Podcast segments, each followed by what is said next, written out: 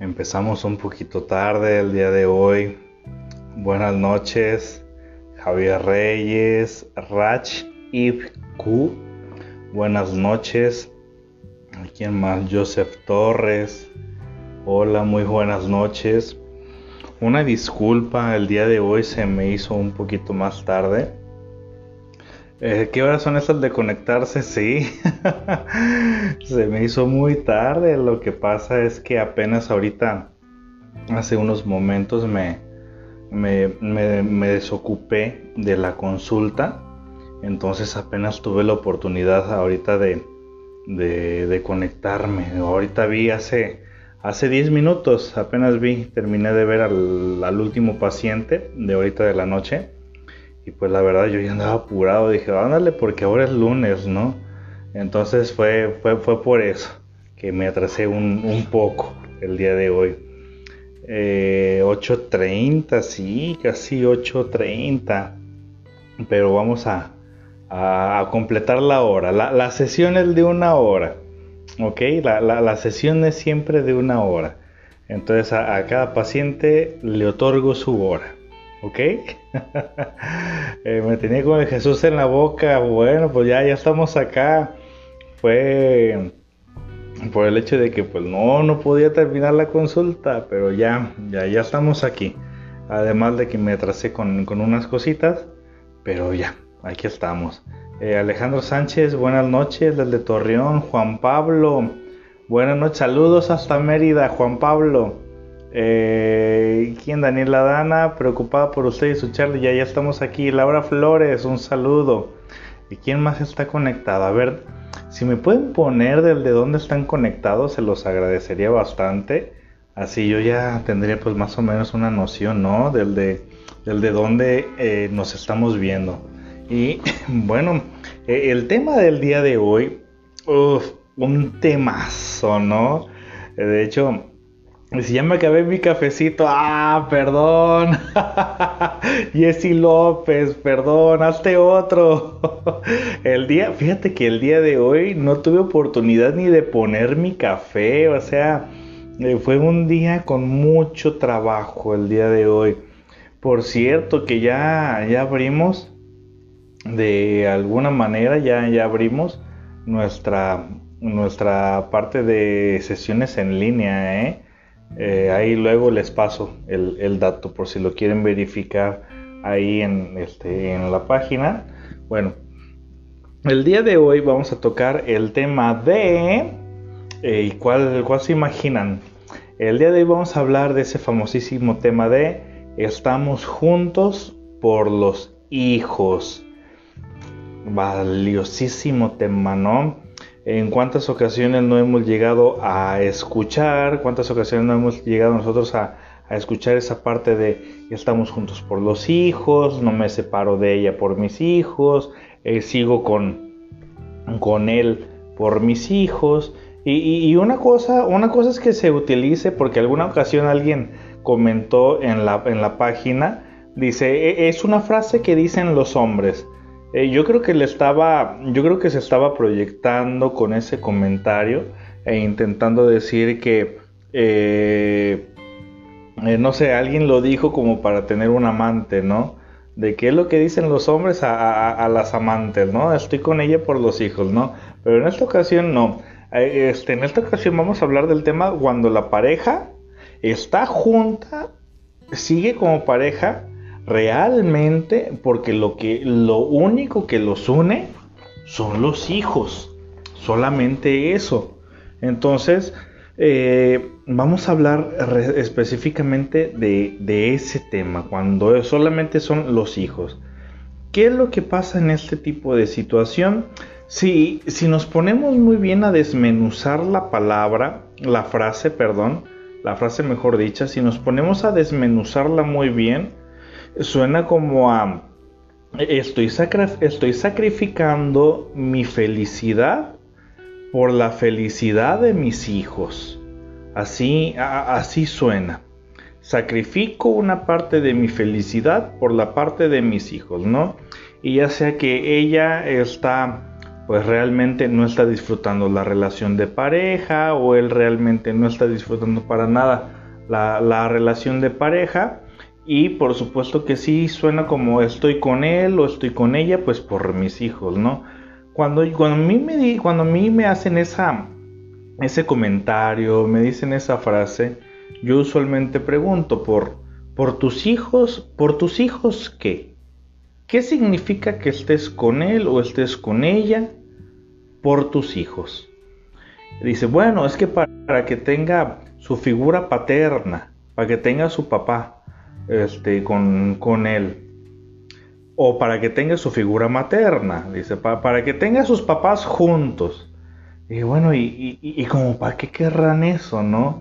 Como para qué quieren eso los hijos cuando la relación de pareja tal vez pueden estar juntos, pero que no se están llevando de la mejor manera, no se están llevando de la manera más óptima.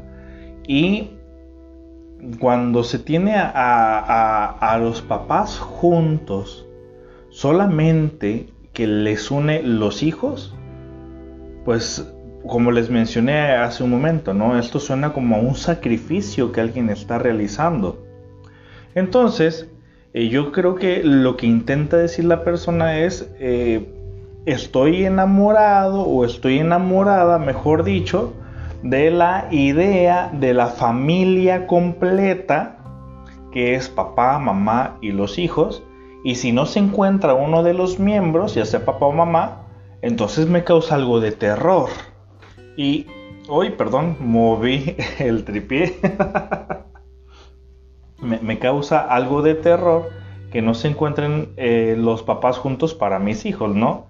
Pero eh, causa terror porque, como yo les he mencionado en alguna ocasión, hay personas que están enamorados o enamoradas de su pareja y hay personas que están más enamoradas de la idea de tener una pareja o hay personas que están más enamoradas de la idea de tener una familia que estar enamorados realmente de su familia porque cuando eh, las personas mencionan estamos juntos por los hijos cuando mencionan esa parte estamos juntos por los hijos eh, ok, está bien. Y algunas personas dicen, bueno, pues hasta llevamos una relación cordial, ¿no? Tal vez Tal vez ya no nos amamos.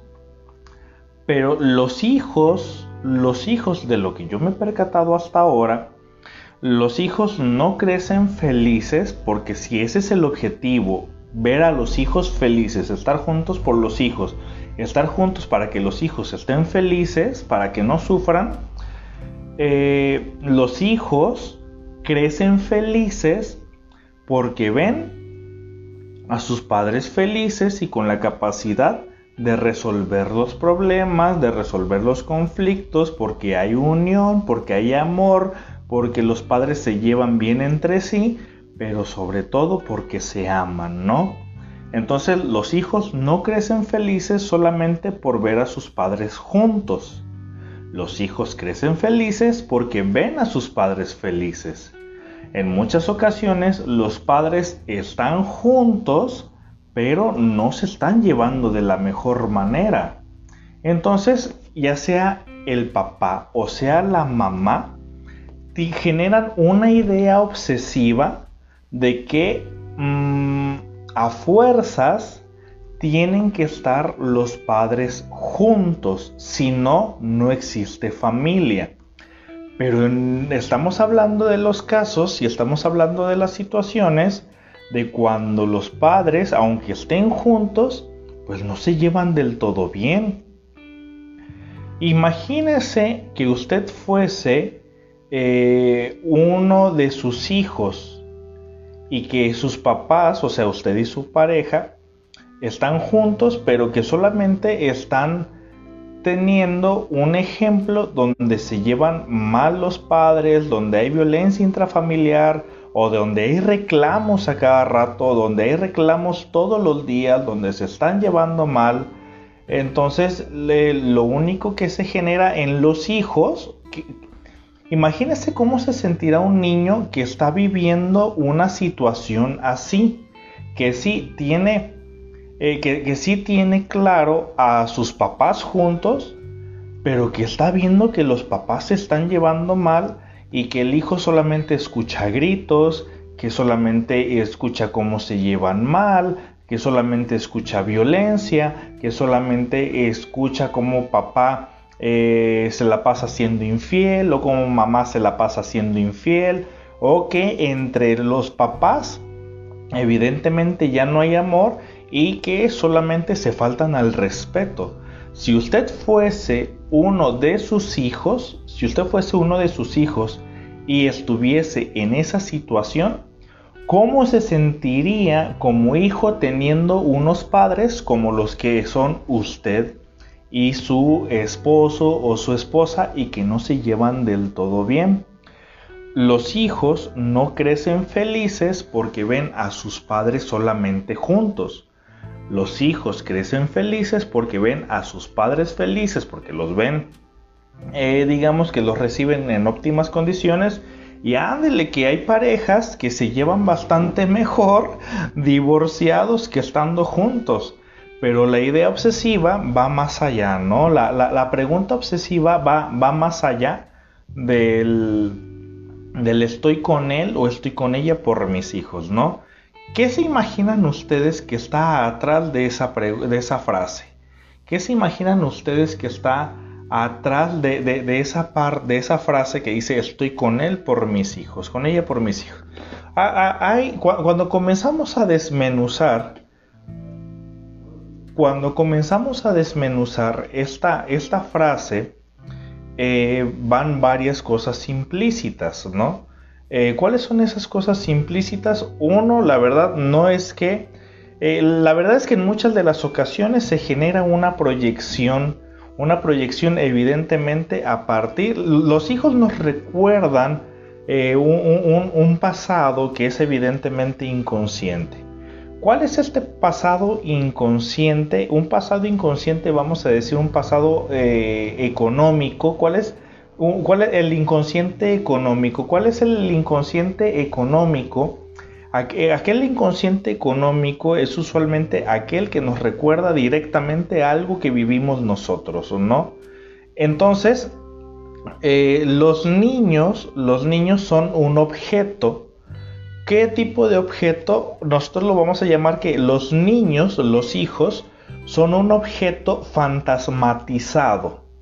¿Qué significa un objeto fantasmatizado que tal vez eh, eh, mi hijo, mis hijos, eh, cuando yo era niño, a mí me recuerda, este, cuando yo era niño, mis papás tal vez se llevaban mal, tal vez mis papás no se llevaban del todo bien, o tal vez yo viví un divorcio, bueno, este, yo yo viví el divorcio de mis padres y me percaté que el divorcio de mis padres pues fue algo bastante doloroso o viví la separación de mis padres o vi que mi papá le era infiel a mi mamá o, viceversa, mi madre le era infiel a mi padre.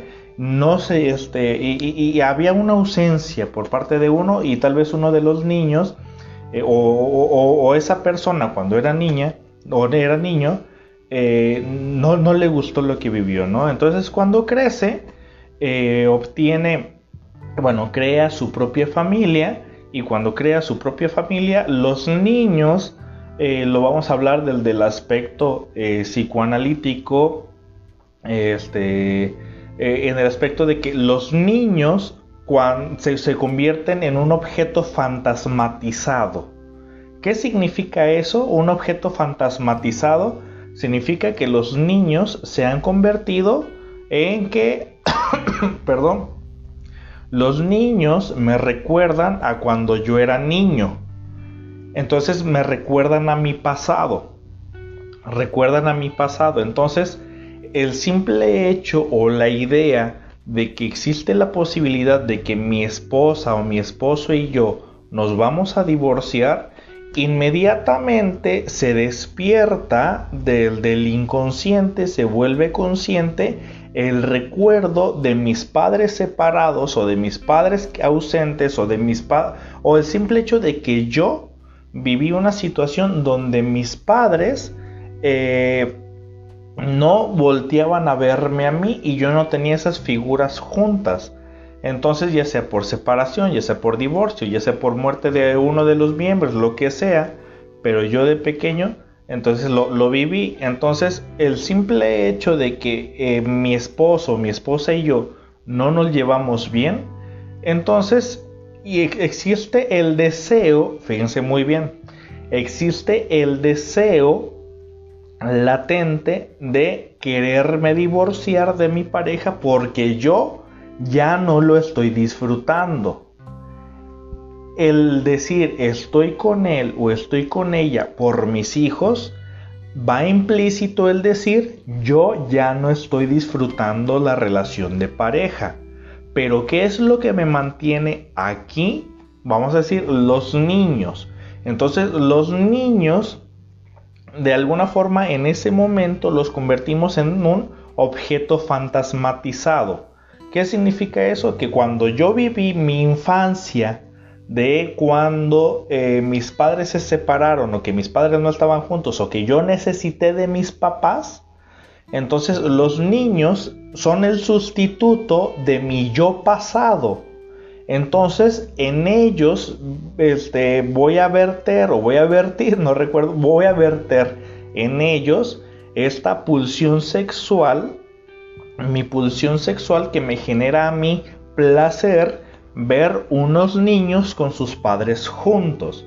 Entonces, tal vez, y pero la relación de pareja ya no se está llevando de la, mejor forma, en las mejores condiciones.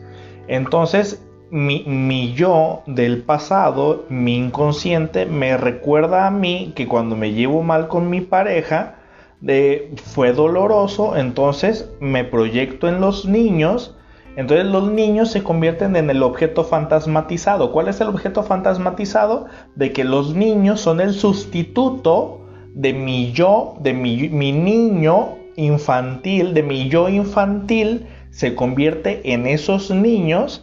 Entonces, esos niños son el sustituto de mi yo pasado, de mi yo infantil. Entonces me veo obligado a verter en ellos esta pulsión sexual satisfactoria, lo que me genera, a mí me genera placer, que a través de los niños yo siento que vuelvo a tener padres. Es decir, me proyecto en los niños y al proyectarme en los niños sale mi, este, esa, e, e, ese dolor, ese placer reprimido. ¿Cuál es el placer reprimido? el placer reprimido de tener unos padres juntos. Sale la represión en la estructura psíquica, se abre un poco y sale un poco de placer al ver a los niños, es decir, a mis hijos, al verlos que tienen a sus padres juntos. Entonces, hubo unos padres tan separados en mi infancia que ahora yo me convertí en una madre o yo me convertí en un padre y no voy a permitir que mi yo, es decir, los niños, mi proyección en los niños, los niños tengan ahora unos padres separados. Porque los niños hacen esa función de sustituir a mi niño del pasado, a mi yo infantil, y siento que en ellos proyecto o atravieso a través de, ellos o satisfago a través de ellos e, esa, e, e, esa carencia que tuve yo desde la infancia, ¿no? Entonces, se convierte en un deseo hay una gran diferencia entre necesidad, deseo y amor. Hay una gran diferencia. ¿Cuál es la diferencia entre necesito, entre deseo y amo? ¿Cuál es la diferencia entre ellos? La necesidad, la necesidad es una característica fisiológica. La, necesidad siempre va a ir del de lo fisiológico. Perdón. Por ejemplo, a mí me da sed, necesito tomar agua. Entonces la necesidad siempre tiene como, eh, como, punto de reunión el poder satisfacer una necesidad fisiológica y que esa necesidad fisiológica tiene una fácil, eh, es más fácil satisfacer lo fisiológico que satisfacer lo psíquico, que satisfacer el inconsciente. Lo fisiológico, con el simple hecho de tomar agua, se me quita la sed. Con este, lo fisiológico, con el simple hecho de comer, eh, se me quita el hambre. Lo fisiológico, con el simple hecho de ir a orinar o ir a defecar, se me quita la necesidad de, de, este, de, evacuar. Entonces la necesidad siempre va a ir del, del orgánico. El deseo, el deseo siempre es esa, e, e, esa pulsión sexual dirigida hacia algo en específico, hacia algo muy específico. Yo necesito formar parte de una familia. ¿Por qué? Porque eh, es una necesidad humana el reunirnos nosotros en grupos, el tener una familia, porque nos hace sentirnos protegidos. Entonces yo necesito formar parte de una familia.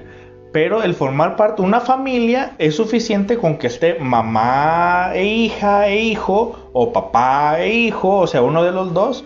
Pero mi deseo, mi deseo es, ahora sí que eh, el deseo obsesivo es, tenemos que estar todos juntos. Y cuando el deseo se convierte en algo obsesivo, la obsesión, recuerden, no la obsesión no permite para nada respetar la voluntad de los demás. Entonces, en mi deseo obsesivo de tener una familia junta, integrada por todos, una familia completa, no respetamos para nada la voluntad de los demás. Es más grande el deseo del padre o el deseo de la madre de tener a la familia junta que el deseo de los niños. ¿Por qué? Porque los niños cuando la relación no se está llevando de las mejores condiciones, no se está llevando de una manera óptima, ¿qué es lo que pasa en los niños cuando sus papás se llevan mal? ¿Qué es lo que pasa? Acuérdese usted, ¿cómo se sentía usted cuando usted recuerda, cuando usted veía que sus papás se peleaban, ¿cómo se sentía usted cuando veía que sus padres, eh, digamos, estaban de malas? ¿Cómo se sentía usted cuando veía a mamá triste, a papá triste, a papá enojado? ¿Cómo se sentía usted? Entonces, piénselo. Entonces, al considerar que los hijos están viviendo una circunstancia donde prácticamente se mantienen juntos por las proyecciones de los padres, la proyección del padre que es, bueno, que es sacudida desde el inconsciente, de, porque un niño sin padre, un niño sin madre, eh, me recuerda a mí lo doloroso que habrá sido en el pasado. Entonces, ¿por qué para algunas personas, algunas personas les será más fácil tomar la decisión de divorciarse y decir, ¿sabes qué? Yo no estoy para aguantar ningún tipo de chingaderas como esta y para otras será un poco más difícil decir, eh, o para otras personas será un poquito más difícil el decir, ay, este, yo no me puedo divorciar, este, porque, ¿por qué? Por tal cosa. Y también es que hay que ver cuáles son los beneficios, los beneficios eh, psíquicos, orgánicos y económicos que la persona está obteniendo con mantenerse tal vez en una relación que no disfruta, pero que le mantiene ahí. Por ejemplo, hay personas que han llegado a externar, bueno, es que si me separo, ¿quién me va a mantener? Entonces te estás manteniendo ahí por conchuda, ¿no? O por conchudo, de que alguien está solventando tus gastos económicos, por lo tanto, estás ahí por una conveniencia económica. O, dicen, estamos, estoy con él por mis hijos. Estoy con él por mis hijos porque la verdad, lo que quiero decir desde mi yo pasado, desde mi inconsciente, es que yo ya viví en alguna ocasión una situación similar a esta y es muy doloroso vivir, eh, digamos, e, e, es muy doloroso vivir en una situación donde los padres no son unidos O también hay que tomar en consideración lo siguiente. Tal vez yo vengo de una familia donde ninguno de los miembros de la familia se ha separado y yo no quiero ser el primero. Yo no quiero ser la primera que sea la... yo no quiero ser la primer madre soltera. Yo no quiero ser el primer padre soltero. No, hombre, es que si me divorcio, ¿qué va a decir mi mamá? ¿Qué va a decir mi papá? No, hombre, entonces, entonces ahí primero está el, deseo de cumplir la expectativa de lo que los papás van a seguir pensando de nosotros. Es decir, ya estamos grandes, ya tenemos hijos, ya estamos viejos, ya vivimos separados, pero todavía nos sigue, nos sigue importando la opinión de los padres. Nos sigue importando el famoso que dirán, aunque muchas personas digan, eh, no me importa a mí el que dirán. Por supuesto que importa. Por supuesto que nos importa el famoso que dirán. Entonces, eh, eh, en el deseo de tener unos, unos padres juntos para los hijos, lo ideal sería primero preguntarle a los hijos. Primero ha, primero ha de ser preguntarle a los hijos, a ver, hijo, hija, hijos, ¿ustedes cómo nos ven a su, a su papá y a mí o a su mamá y a mí? Los hijos muy posiblemente darían la respuesta.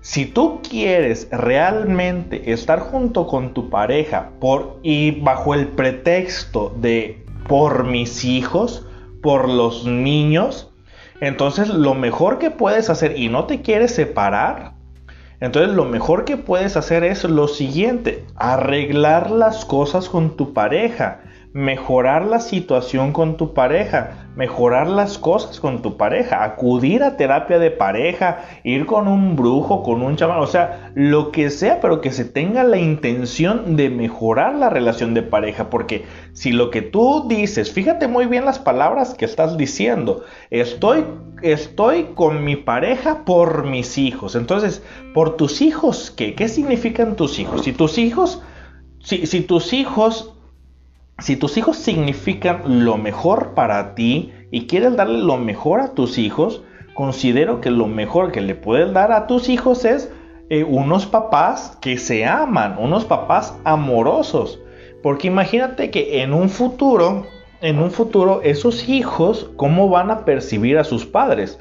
Yo conozco a padres, yo conozco a adultos que en consulta me, este, me han llegado a compartir la verdad es que yo hubiese preferido que mis papás se divorciaran, porque la verdad es que se han llevado de lo peor y, ahora yo tengo e, e, esa obsesión de, de, de, que, de que yo creía que por mi culpa mis papás estaban peleados.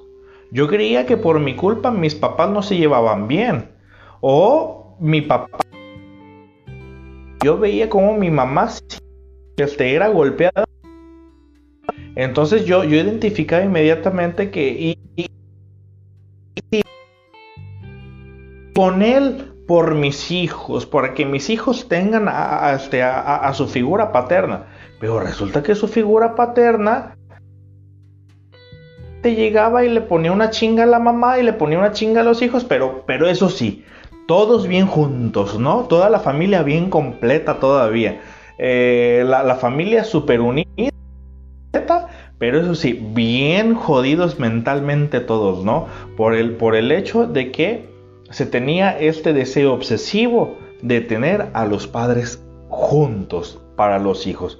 Yo considero que posiblemente eh, se debería de repensar que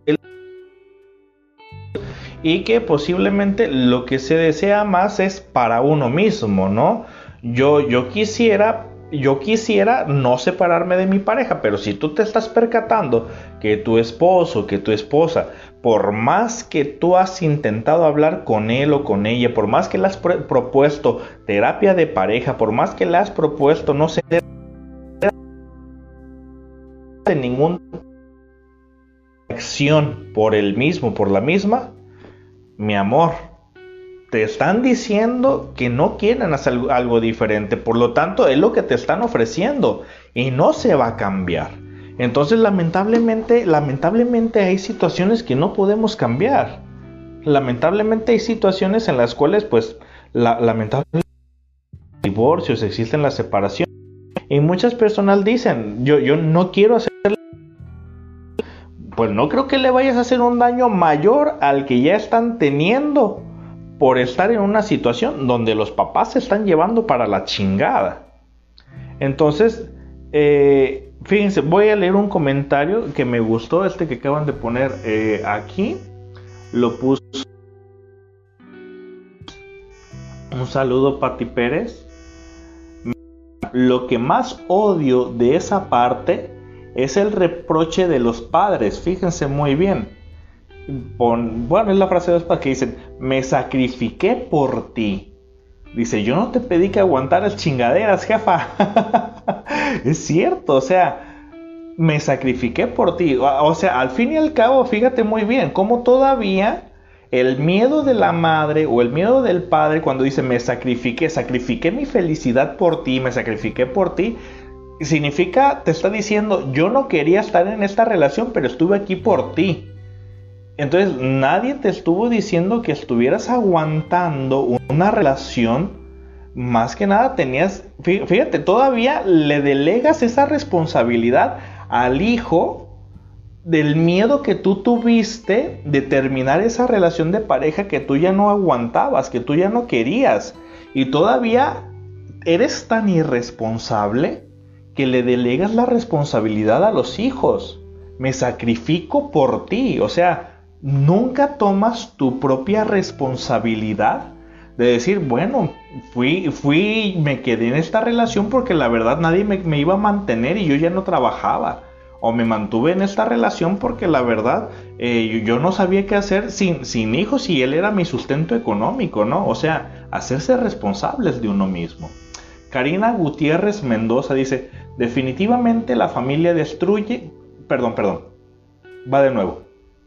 Karina Gutiérrez Mendoza menciona, definitivamente la familia construye o destruye, sobre todo cuando el ambiente es tan hostil, tan violento. Pues por supuesto que sí, por supuesto que sí. Claro que son temas que, se nos hace un poco fácil el, hablarlos, pero, pero la, idea es hacer un, un tipo de reflexión sobre qué es lo que estamos ofreciendo.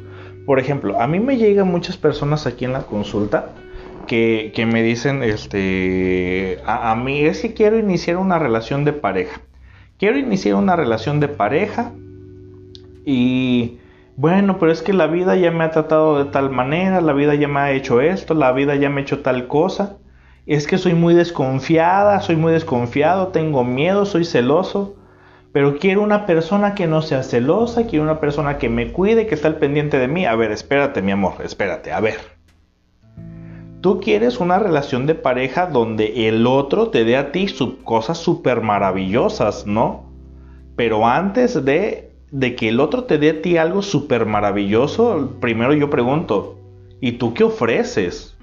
Porque el ser humano está tan obsesionado que cuando va a pedir, cuando va a comenzar una relación de pareja, primeramente busca cuál va a ser el beneficio que va a obtener al comenzar una relación. En lugar de preguntarse al comenzar una relación de pareja, qué es lo que ofrece el sujeto al, al otro como relación de pareja. Por ejemplo, hay personas que eh, hay personas que toda su vida, que toda su vida han vivido en el caos, toda su vida.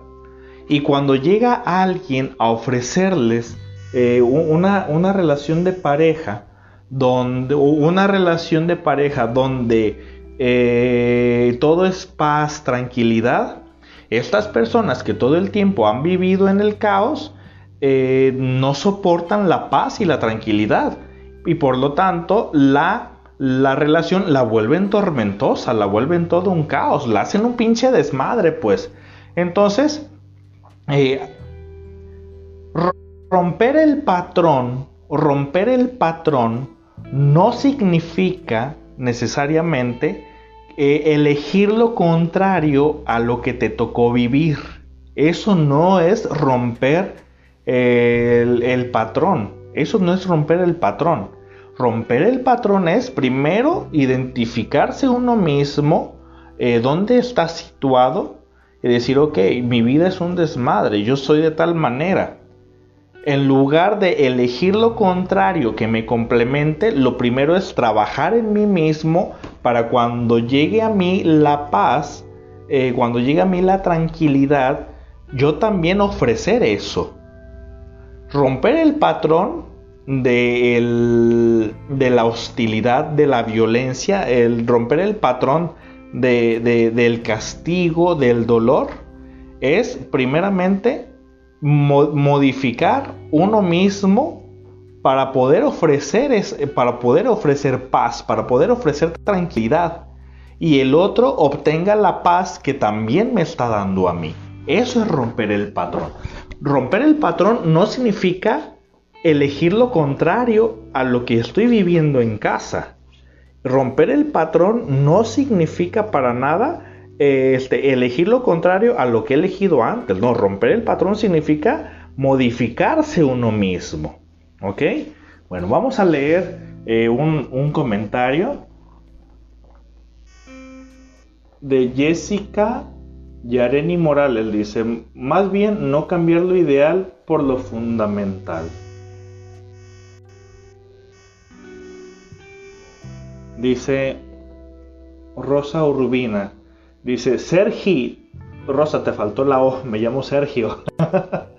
Dice, agregar que aunque milagrosamente hayan logrado tener un ambiente sin violencia y hostilidad, el hecho de que sigan juntos por algo distinto al amor de pareja les da a los hijos un pésimo mensaje, pues, de conveniencia, ¿no? Algo así como, esto es lo natural, no te mereces algo mejor dice Diego Hernández, dice, el ser humano está destinado a amar y quien no ama está destinado a enfermar. Excelente plática, muchas gracias Diego. Jennifer Salgado menciona, dice, así es, todos queremos una super pareja, pero ¿qué estamos... pero ¿qué estamos haciendo nosotros para ser una buena pareja? ¿Qué ofrecemos? Exacto, ¿qué es lo que ofreces tú? Antes de ver qué es lo que te ofrecen, primero qué ofreces tú, ¿no? Dice Lichi Lu, dice, es nuestro reto conocernos, reconocernos, romper patrones, todo un proceso, pero nada imposible. Luis Alberto Ruiz menciona, mis padres lo intentaron varias veces, pero al final concluyeron que no deberían estar juntos, porque es difícil cambiar el carácter de una persona, por supuesto. De hecho, hay muchas personas que de, los que han llegado, me han tenido la confianza de acudir aquí conmigo a psicoterapia de pareja y yo primero les pongo un alto, ¿no? Le digo, antes de que empiecen a quejarse el uno del otro, antes de que empiecen, eh, digamos, a, mencionar, eh, antes de que empiecen a mencionar que el otro es el problema, antes de que mencionen que el otro es el problema, primeramente, aquí no hay problema sin solución. Aquí hay personas que quieren o no quieren solucionar los problemas. Así que yo, yo aquí, aquí adentro en este consultorio, aquí no entra Dios, aquí no entra el diablo, aquí, aquí no entran los brujos, aquí no entra este, el azar, aquí no entra la suerte, aquí no entra nada de esas cosas. Aquí lo que nosotros podamos solucionar, lo que nosotros podamos solucionar, porque aquí eh, depende primeramente del de mi prestigio, ¿no? O sea, no he estado estudiando tanto nada más porque sí. Vamos a ver que vamos a resolver todos. Entonces aquí es, eh, las cosas del azar aquí no entran. Aquí no hay problemas sin solución.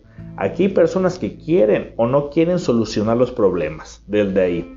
Dice Star Ann, dice, me encantó la explicación de romper el patrón. Vamos por la vida pensando que lo opuesto es romperlo que muchas veces lo opuesto también nos lleva al resultado que no queremos. Gracias. Sí, e, es que elegir lo contrario a lo que hemos estado viviendo es ser extremista. Te, te vas a los extremos y, lejos de que esto te genere a ti un beneficio, te vas a un extremo en el cual no estás acostumbrado y pues terminas también odiando el otro extremo, ¿no? Porque te hace primeramente extrañar el extremo donde estabas.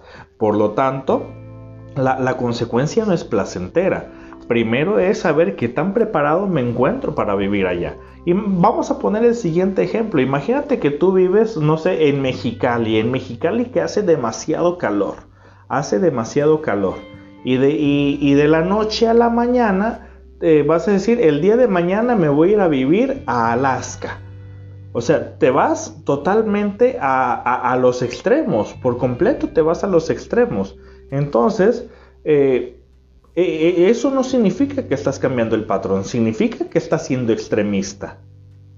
Romper el patrón en, esto, eh, eh, en este tipo de situación, en este tipo de condiciones, lo, mejor que, puedes hacer es, si tú quieres romper el patrón, es modificar. Si tú vives en Mexicali, ir modificándote hasta el punto de decir, lo que quiero es ya no sentir calor. O no significa, necesito irme al frío para no sentir calor. No, no necesito ver de, qué manera nosotros vamos a ir eh, modificándonos de manera paulatina.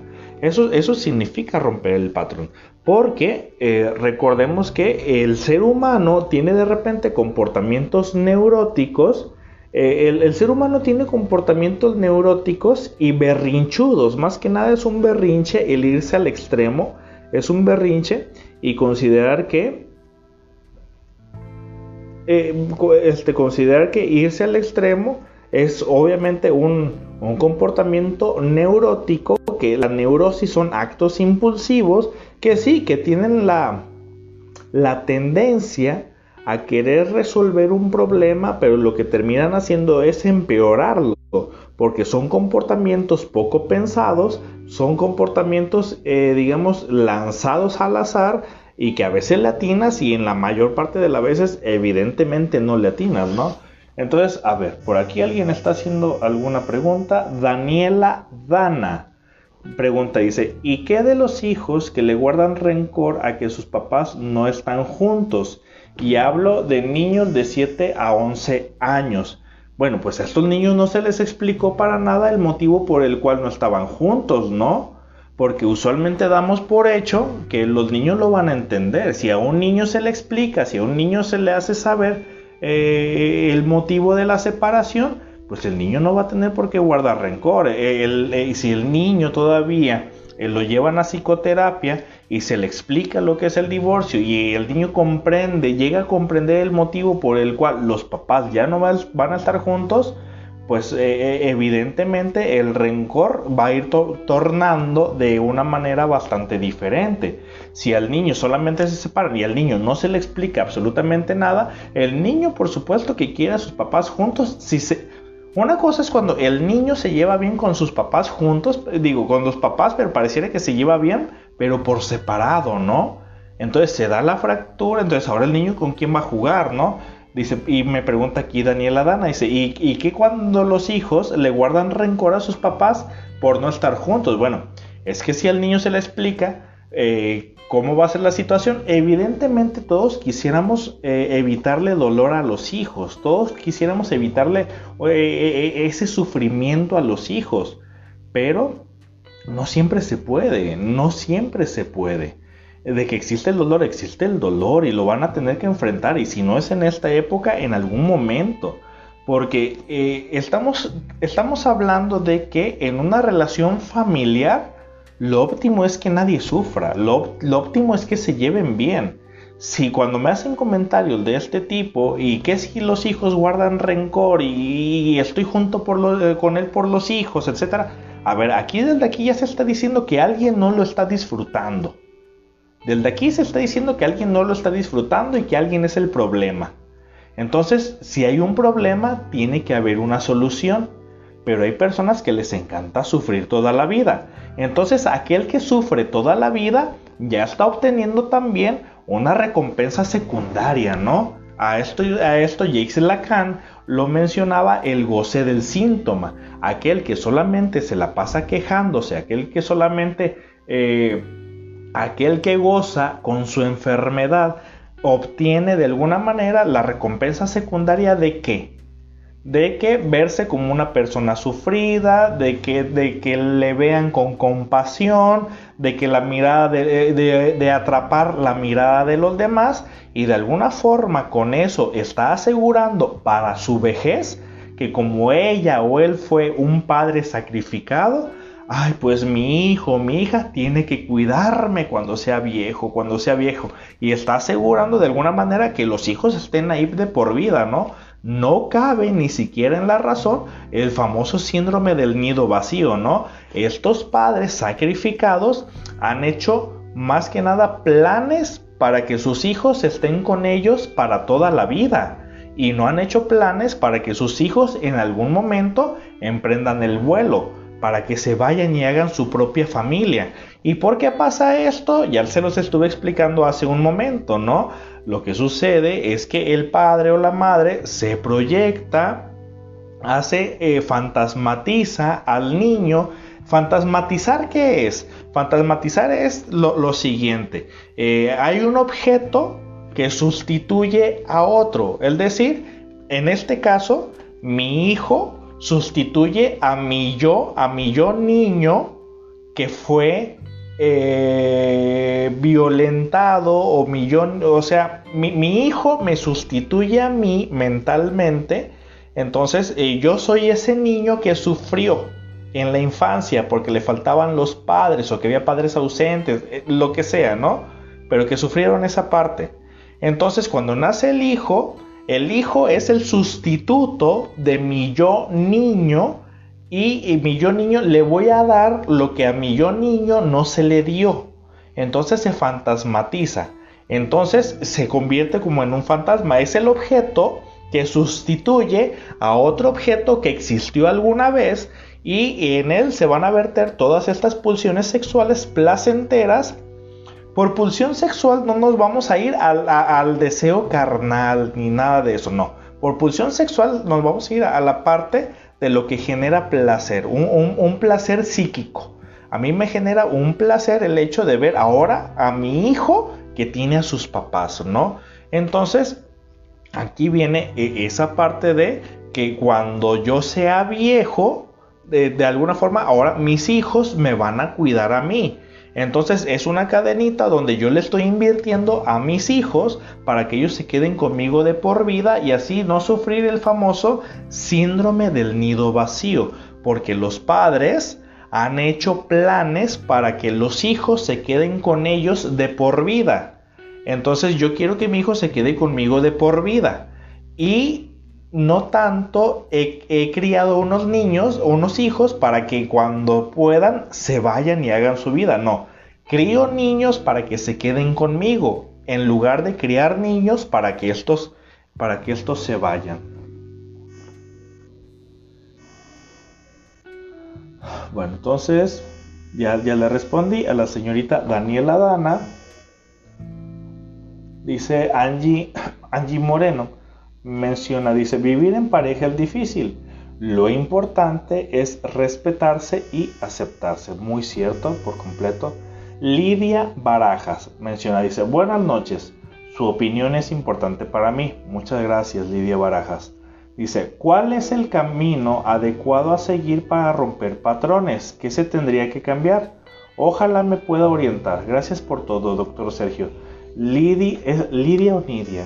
Lidia, Lidia Barajas. Lo mencioné hace un momento.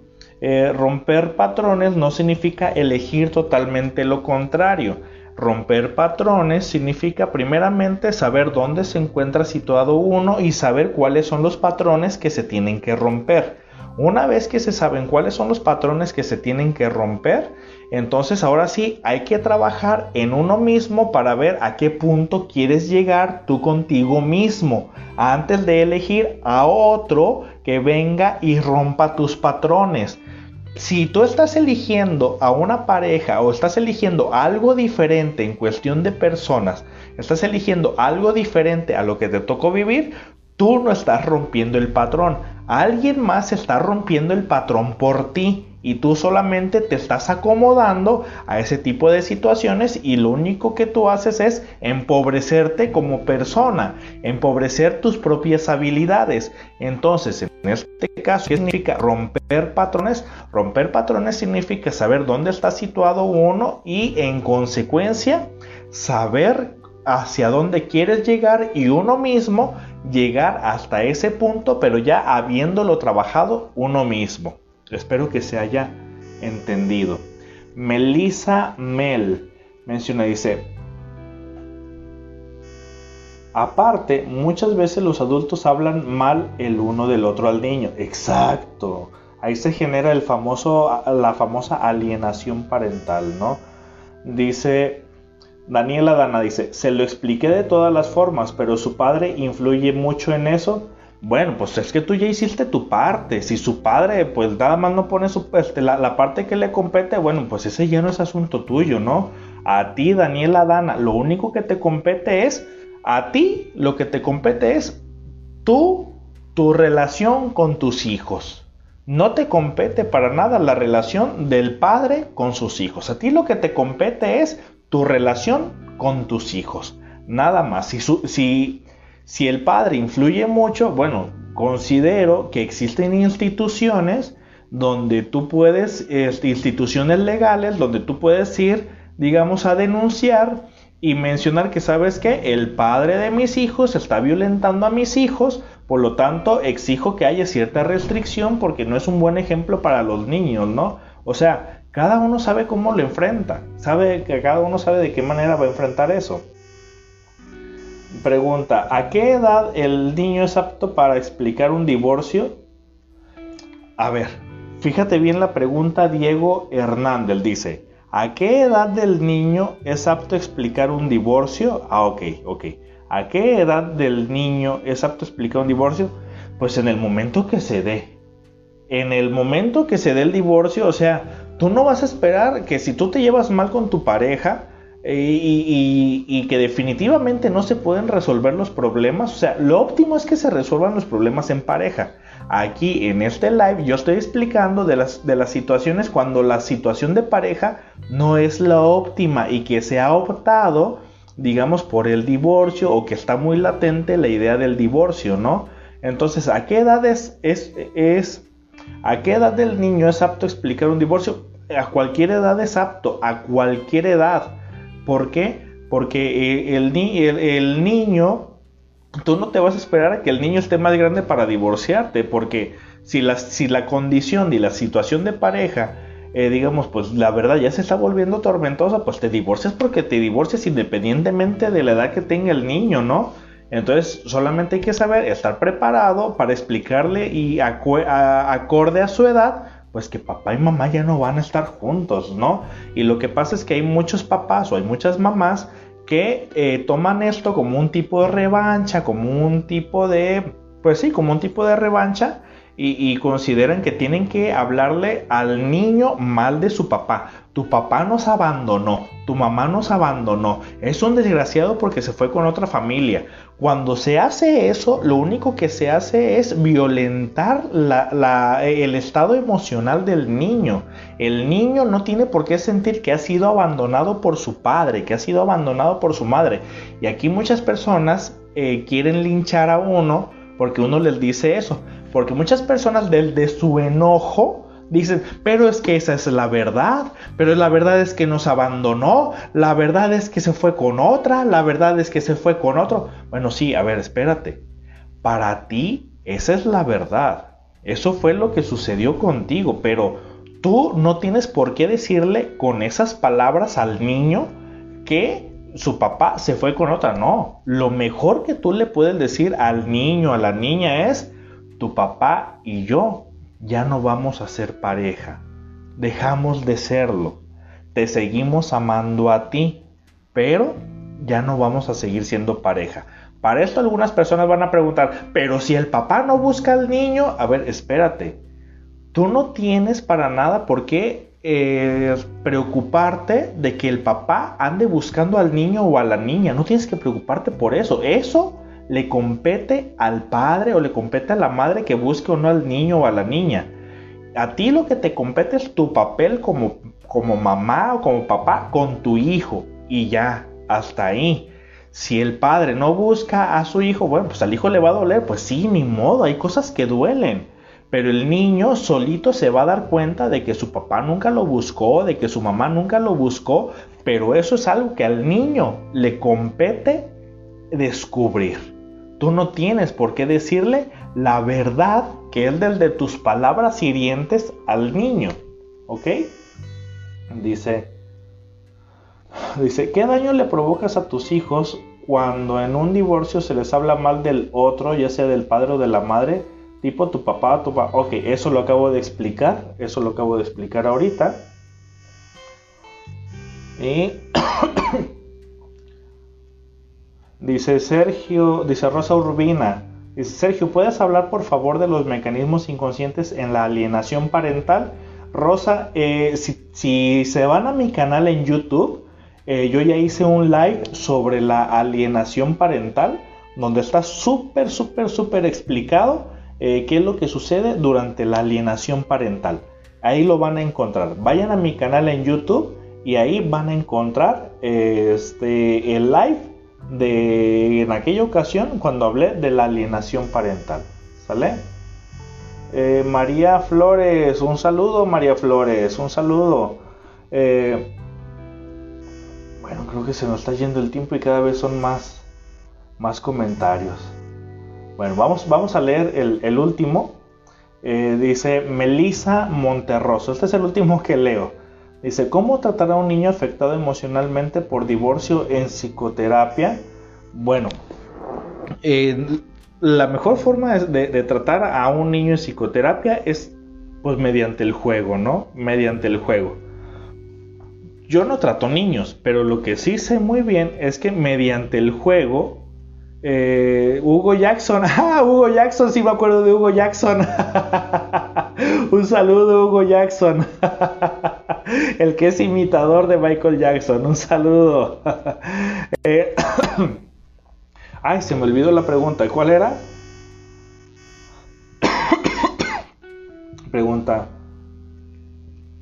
Ay, Melissa. ¿Cómo tratar a un niño afectado emocionalmente por divorcio en psicoterapia? Pues mira, lo mejor que puedes... Eh, con niños no soy experto. Para nada, no, no me orienté en esa parte. Eh, pero lo que sí sé hasta ahora es que con el niño es mediante el juego. Lo mejor que puedes hacer con, el niño es explicarle con los juguetes, mira, aquí vive fulanito, eh, no sé si se use todavía Barbie y Ken, no sé, mira, aquí vive Barbie, aquí vive Ken, eh, son esposos y tuvieron hijitos y es esto así, entonces eh, ellos se quieren mucho y quieren mucho a sus hijos pero no pueden vivir aquí juntos porque cada uno tiene su casa y porque se dedican a cosas diferentes y aunque aman mucho a los hijos, pues tienen que vivir en, este, casas diferentes para facilitar, eh, digamos, las actividades de cada uno, ¿no? Pero cada uno sigue queriendo todavía a sus hijos. No sé, es un ejemplo, ¿no? O sea, todo mediante el juego. Los niños van a aprender mediante el juego. Al niño le explicas algo con juegos y por, y por consecuencia ellos al vivirlo en la vida real van a saber interpretarlo porque ya lo vivieron en un juego. ¿Se acuerdan de esta película, la película que se llama La vida es bella? ¿Se acuerdan de esa película? la película donde es que italiana, la si es italiana, la película de La vida es bella. Entonces, eh, ¿qué es lo que hizo el papá para que el niño no, no sufriera el terror de la guerra? El papá le explicó todo el tiempo al niño que lo que estaban viviendo era un juego. Y todo el tiempo el papá estuvo jugando y que se iba a ganar un tanque de guerra hasta el final, ¿no? Pero eh, durante todo ese tiempo el niño nunca lo sintió como que si fuese eh, algo de lo cual tenía que sentir terror, ¿no? Entonces siempre lo vio, lo vio como un juego. Vean esa película, se las recomiendo, se llama La vida es bella. Entonces, bueno, eh, muchas. Ah, es francesa la película. Yo creí que era italiana. No, es, es francesa. Es francesa. Muchas gracias.